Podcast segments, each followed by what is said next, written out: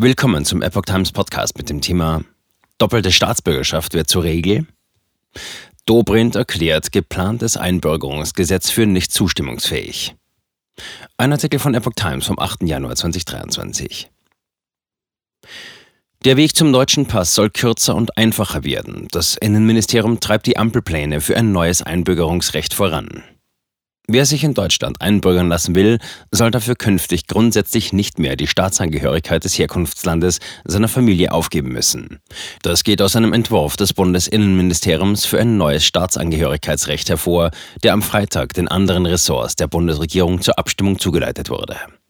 Auch beim Sprachnachweis werden die Anforderungen für bestimmte Gruppen gelockert. Die Verpflichtung zu einem Einbürgerungstest sollte zudem für alle Ausländer wegfallen, die mindestens 67 Jahre alt sind. Auf eine schriftliche Prüfung wird in diesem Fall verzichtet. Von der Erleichterung sollen unter anderem Analphabeten profitieren, die es etwa unter den früheren Gastarbeitern gibt. Deutsche Staatsbürgerschaft nach drei Jahren möglich. Außerdem soll es, was den Sprachnachweis angeht, auch für jüngere Antragsteller eine Härtefallregelung geben. In begründeten Ausnahmefällen soll es ausreichen, dass sich der Betreffende ohne nennenswerte Probleme im Alltag in deutscher Sprache mündlich verständigen kann. Der Entwurf sieht zudem eine Verkürzung der Aufenthaltszeit vor. Bisher konnte eine Staatsbürgerschaft beantragt werden, wenn man sich mindestens acht Jahre rechtmäßig in Deutschland aufgehalten hat. Dies soll künftig bereits nach fünf Jahren möglich sein. Doch es geht auch noch schneller.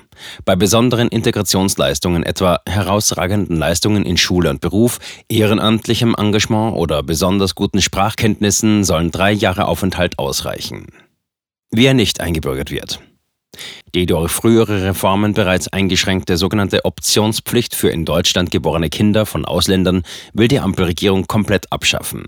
Das bedeutet, dass sich junge Erwachsene künftig nicht mehr zwischen der deutschen Staatsbürgerschaft und der Staatsbürgerschaft der Eltern entscheiden müssen. Im Jahr 2019 wurde als Einbürgerungsvoraussetzung die Einordnung in die deutschen Lebensverhältnisse eingeführt. Diese soll nun aus dem Staatsangehörigkeitsgesetz gestrichen werden.